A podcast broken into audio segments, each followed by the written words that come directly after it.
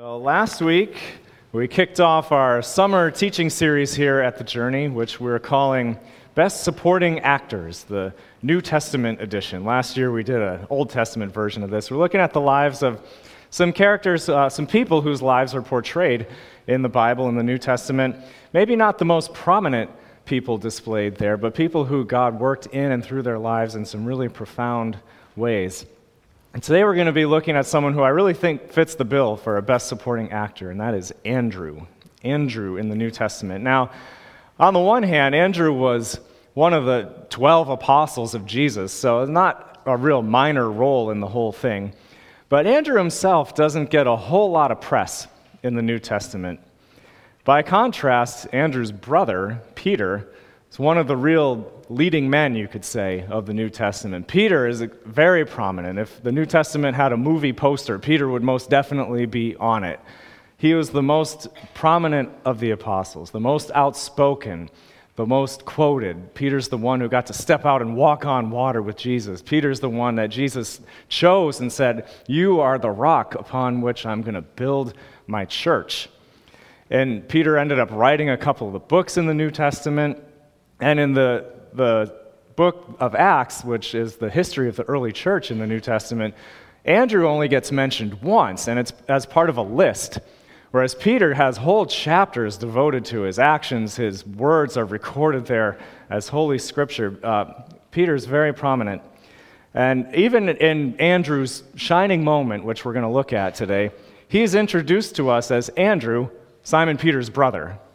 Not just Andrew, uh, reminds me of when I got to high school. My rather popular older sister was still there. And I show up, oh, I'm Paul. Who are you? Well, Cindy Joyal's brother. Oh, yeah, yeah okay, that, I, I get that. You're, you're somebody. I don't know if any of you have ever lived in the shadow of a sibling, but imagine Andrew living in, in Peter's shadow. Peter, the rock, the, the one upon whom Jesus built his church, the one who really started things, led thousands and thousands of people to faith in Jesus, who in turn led more thousands. And really, any of us who claim to be part of the church today can trace the lineage back in some ways to Peter.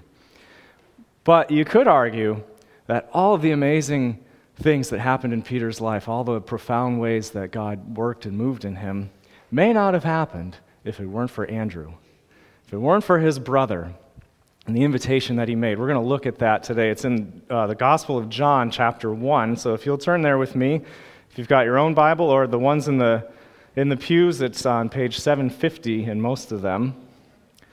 John chapter 1.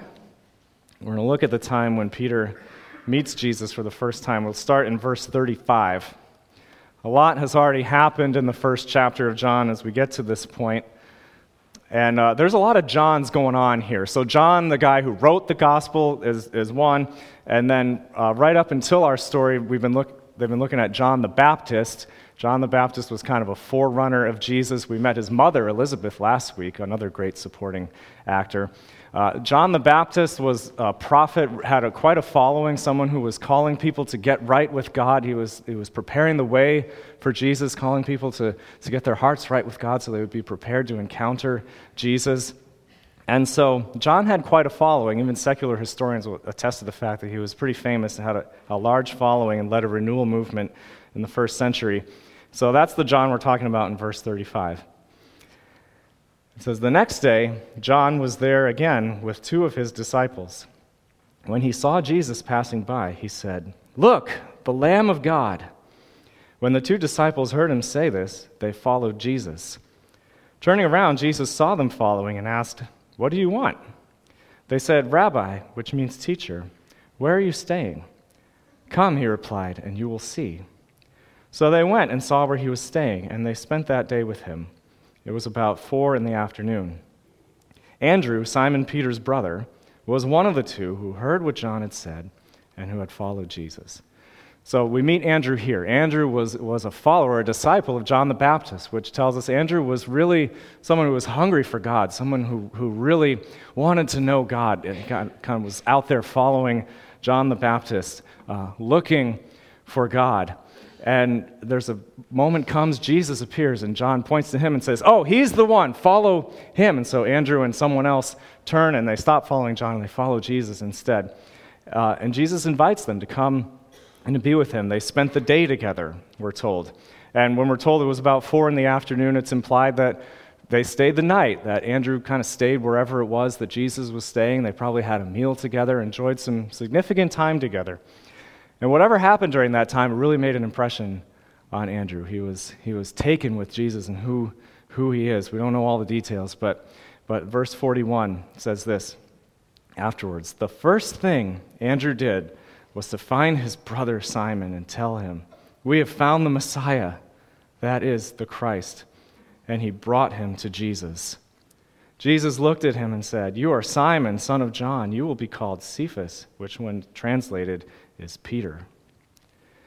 So, this is the moment when Peter meets Jesus for the first time. The other Gospels record a later incident when Jesus calls to Peter and Andrew and some others to once and for all kind of leave everything and to follow him and to join him in his mission. But this is the first time that Peter meets Jesus, and it comes at the invitation of his brother, Andrew. Andrew introduced them. Andrew got there first, really. And in this case, it was not something for him to, to hold over his brother or rub his nose in it, but Andrew being there first put him in a position where he could open up his circle to those closest to him, where he could say, Hey, Simon, you got to meet this guy. First thing he did, this is kind of our, our key verse. The first thing Andrew did to find his brother Simon, to tell him who he'd found, and to bring him to Jesus. So profound. It really is the kind of supporting actor role that anyone who knows Jesus at all is meant to have. There's no guarantee that people would respond the way that, that Peter ended up responding. There's no guarantee that if we tell people about Jesus and bring people to Jesus, that it'll have the kind of impact that Peter had, but it's not the point.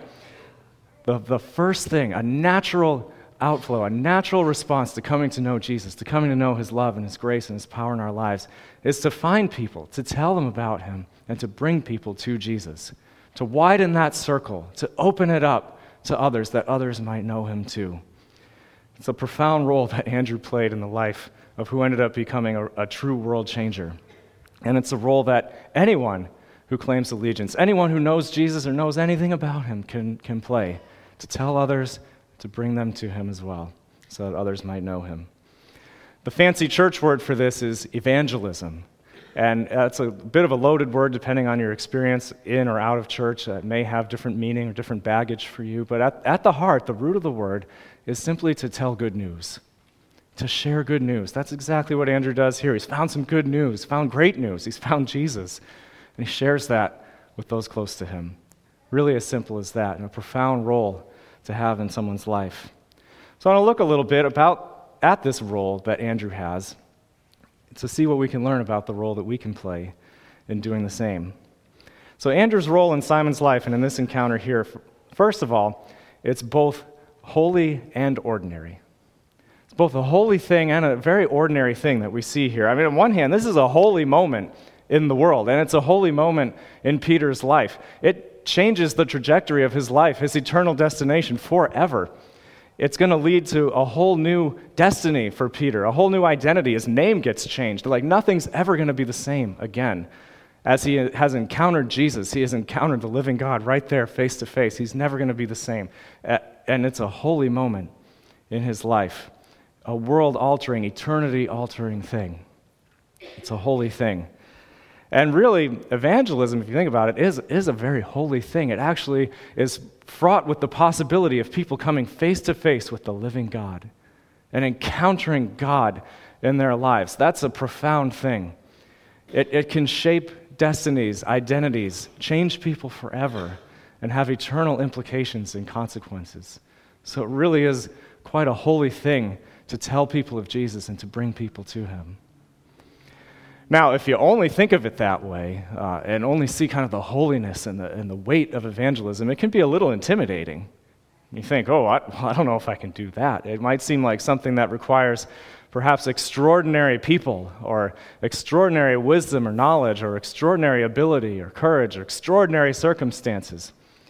But this is actually a pretty ordinary story Just the guys talking, meeting each other.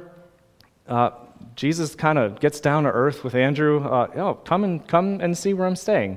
They share a meal together. Probably just ate whatever people ate in first century Galilee at the time. They hung out in a regular home. They spoke the regular language, the people, and then Andrew does a pretty normal thing. He tells his brother where he's been and who he's met and, and what he's been up to. It's nothing all that crazy or mysterious or extraordinary. And Andrew's not an extraordinary person, he's an ordinary guy. He has no particular genius when it comes to the things of God. We're told that he was a, he was a fisherman. Uh, but he knows that he's found Jesus and there's something really amazing there, and so he opens that up to his brother.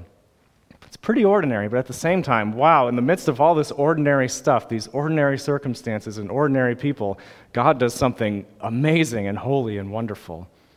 And that's really what, what evangelism is, is when the holiness, the, the, the transcendence of God and impacts people and meets people in ordinary circumstances, in ordinary life, where the holy meets the ordinary in profound ways.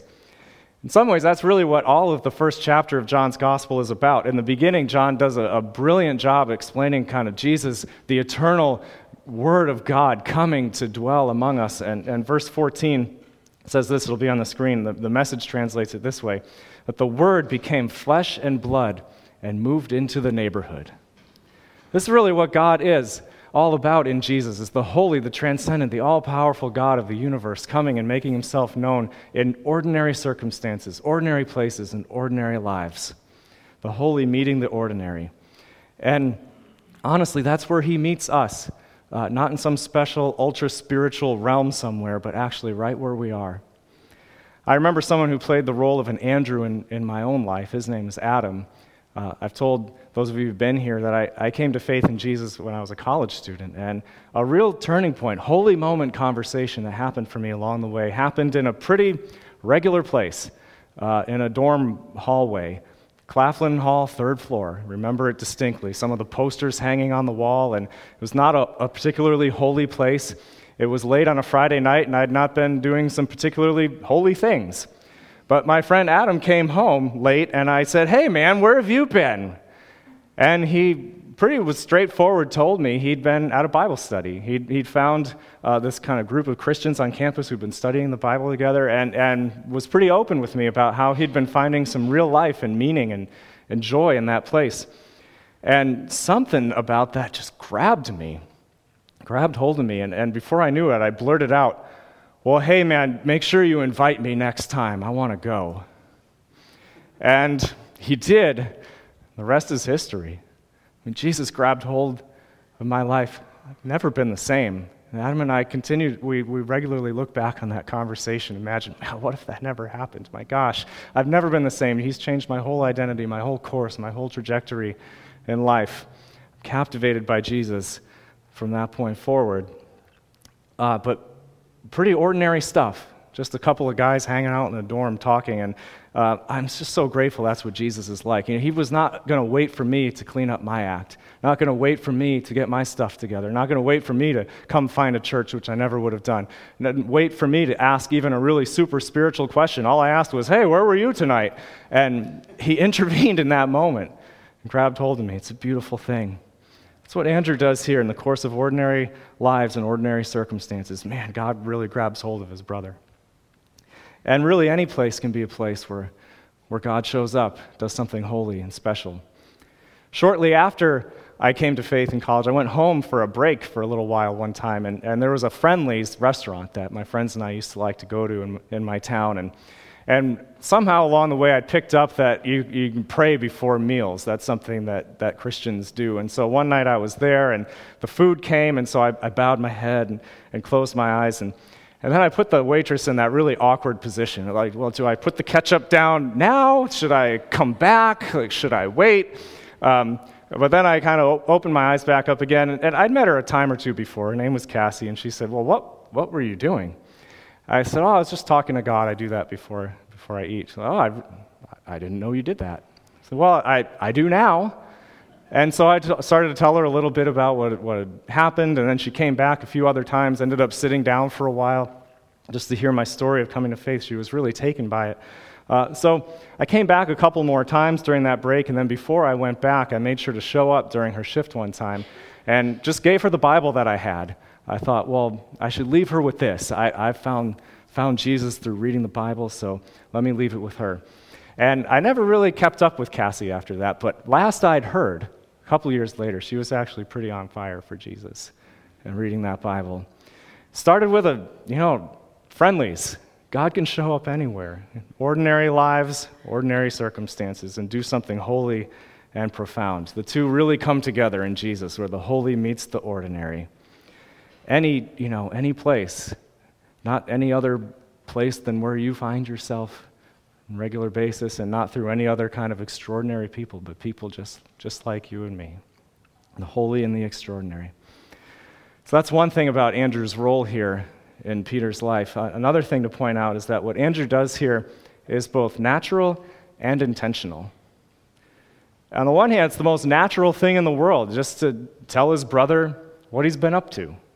He met somebody and he, and he tells him about it, introduces him. I mean, that, that's pretty natural stuff. Um, and it's important to realize, like, telling people about Jesus can be a very, a very natural thing. I think sometimes we can be afraid of it being forceful or, you know, shoving it down people's throats, things like that, uh, that can be a little bit off putting. And I've been part of some evangelism trainings that really try to make it super, nat- like, very natural. Like, just be yourself, find your own style, like, just go about your life and, and be you. But that tends to work for the people leading those kinds of trainings. They're usually the kind who just talk about Jesus all the time. But I don't know about you, but for me, if I'm just left up to, to just be me, I'm generally a little too self absorbed to go out of my way and, and put myself out there for the sake of other people. This is also a very intentional thing that Andrew does.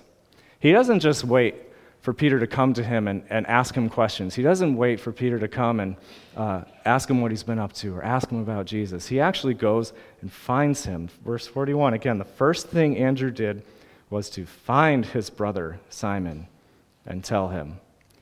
Not just wait till Peter expressed interest or, or put, a, put an easy question in his lap, but to go and to find him.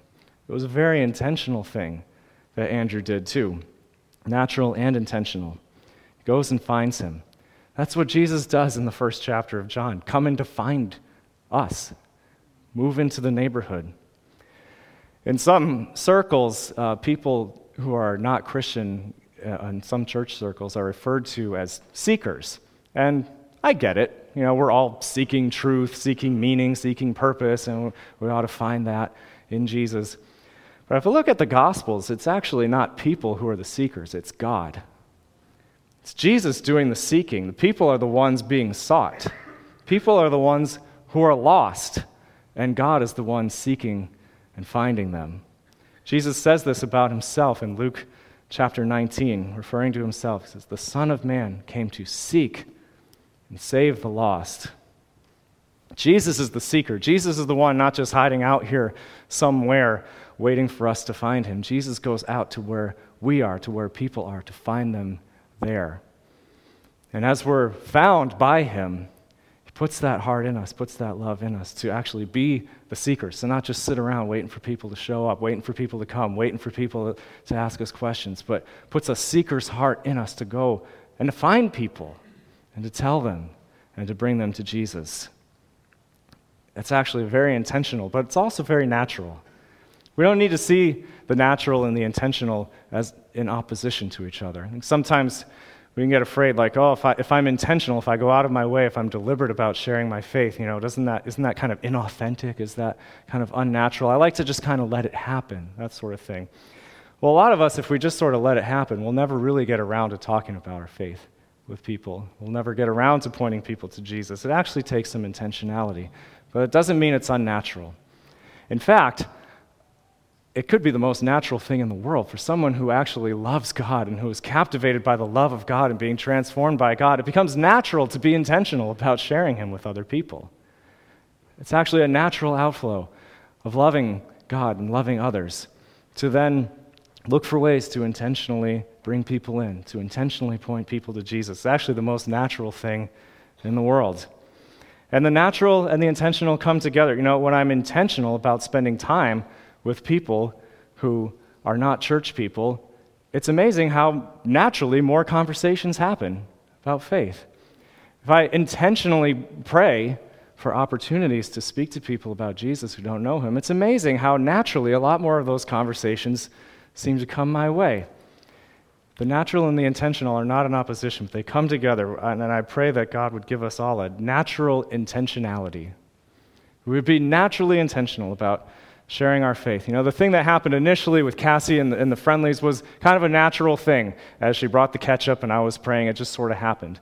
But when I brought her the Bible, I actually, you know, I put some real thought into it, some prayer, and I made sure to show up at a, at a specific time when I was not actually even going to eat there, but I intentionally sought her out to give it to her, which was natural because I was really growing to love God and, and to care about this person. It was a natural thing to go out of my way to find her. Natural intentionality. That's what Andrew has here. He does the most natural thing in the world, but he's pretty intentional about it. And then God shows up in Peter's life. Third thing about Andrew's role in all this is that it's both simple and profound. Simple and profound. Andrew's invitation to, to Peter here is pretty simple. He just tells him, hey, you got, you got to meet this guy. He brings him to him. He doesn't give Peter any real complicated arguments or reasoning or anything like that. Probably doesn't really even know a whole lot at this point. But he tells him what he does know and he brings him to Jesus. He doesn't seek to first answer every question that Peter might have, and he's not even equipped to do that. But what he does is he invites Peter on a journey where he will find the answers in Jesus. He invites him to the source. And Peter eventually finds this to be incredibly profound. Peter ends up writing some of the most profound words in all of Scripture that actually do explain who Jesus is, how he's the fulfillment of all the hopes of the, the world and the Old Testament up to that point, how he really is the Savior of all people. Peter ends up understanding that, but he doesn't learn that stuff overnight. The Gospels are pretty honest that he, he's actually pretty dense and pretty slow to pick up on all this stuff. But he eventually enters into a very profound journey. And he doesn't learn all of this profound stuff from Andrew. Andrew doesn't even know all this stuff yet. He's, he's going to be on a learning journey just along with his brother. But he gives a simple invitation into the most profound journey there is life with Jesus. Simple invitation into a very profound journey with a very profound Savior. And he, he just invites him to know this Jesus for himself, invites him to talk to him, to relate to him, and to know him simply. So the invitation is simple, the journey is profound.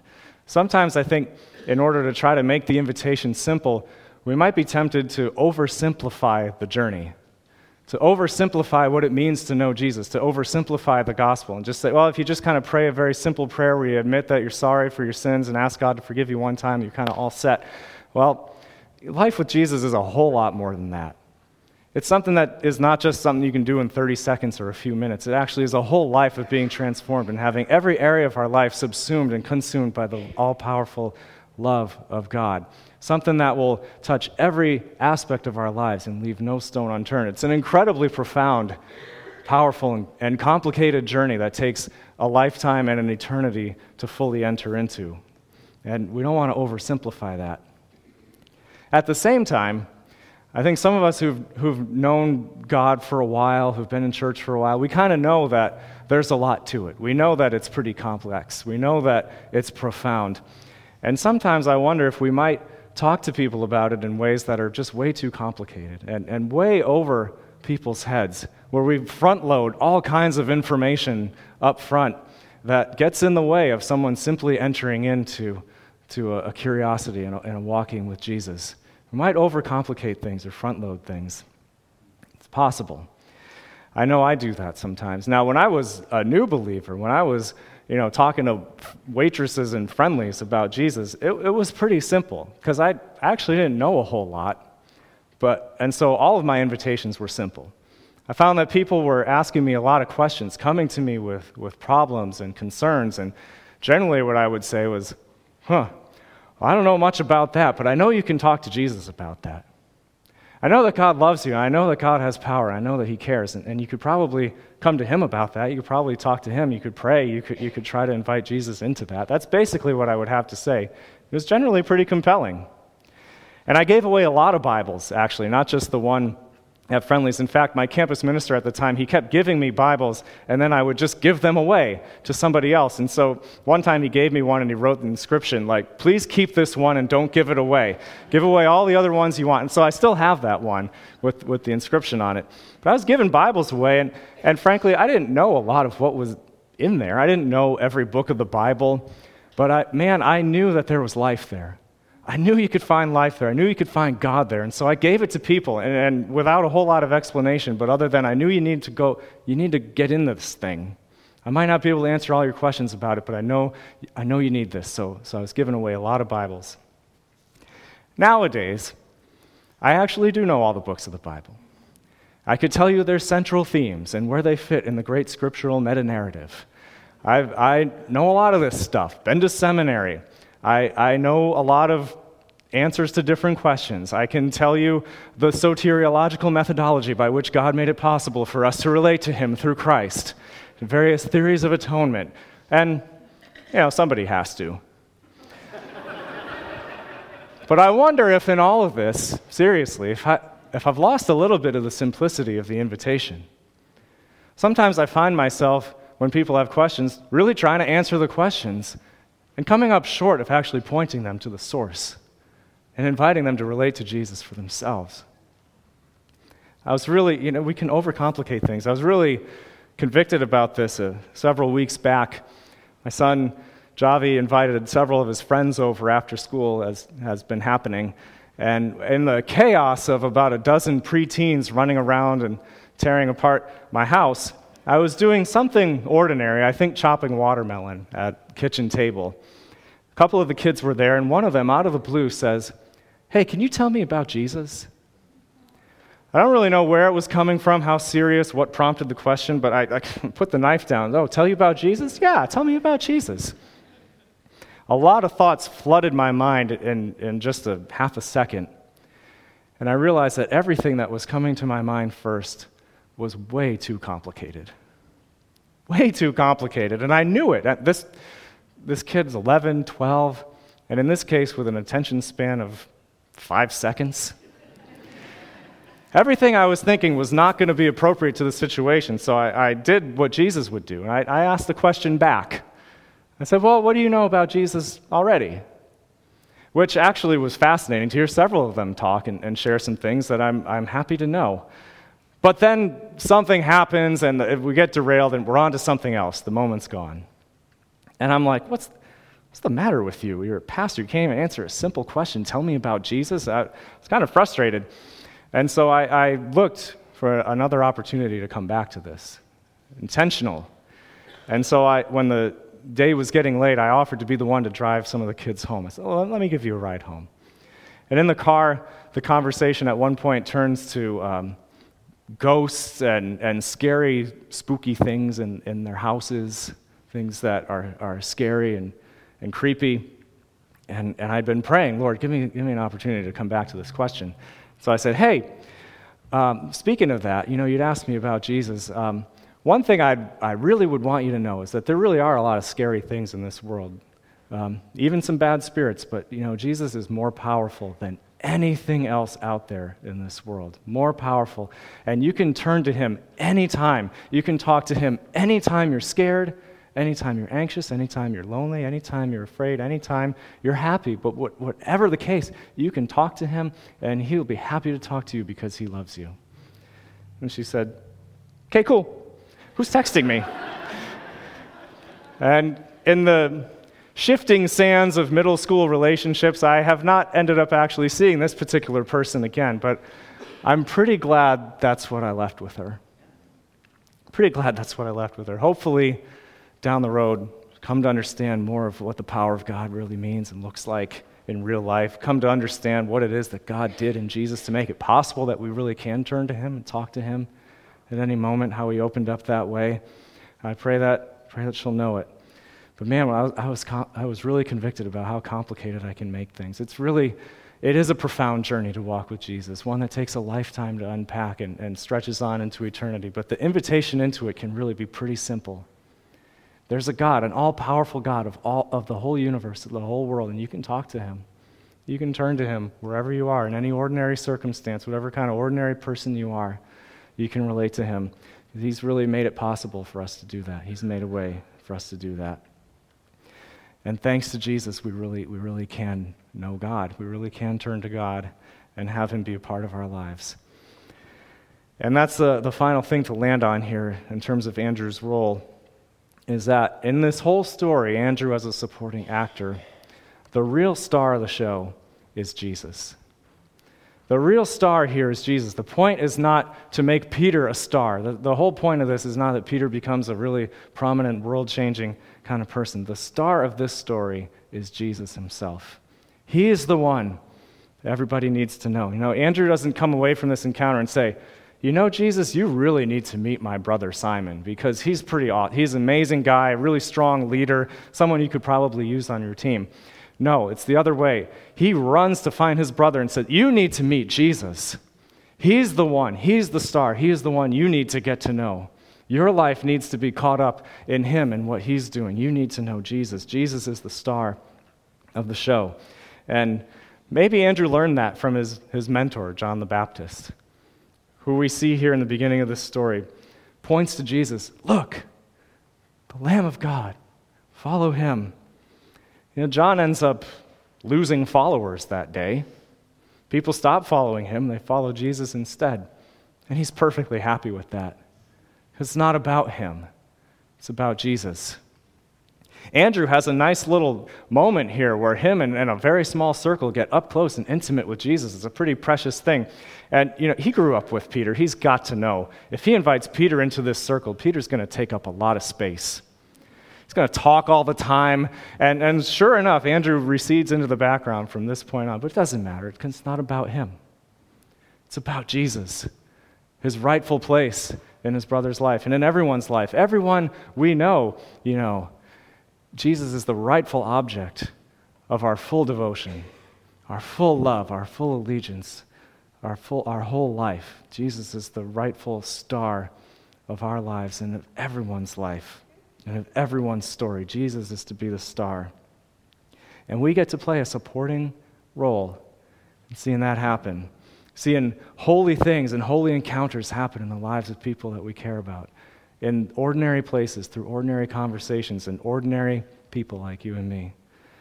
We get to invite people into the most profound thing, the God of the universe, inviting us to walk with Him and to be transformed by Him. And we can make actually stunningly simple invitations into that kind of life. It's a holy thing, but a very profound thing. And, and we can do it naturally, not just by you know, naturally following our own course, but by being transformed in our nature so that we love God and we love people so much that it becomes in our nature to be intentional, to go out of our way, to take risks, to pursue, to look for people, to put ourselves out there so that they might be brought into the circle with Jesus that, that we might be in. May it be so. And may Jesus be the star of our lives and become the star in many other people's lives. And may He give us an opportunity to extend that invitation.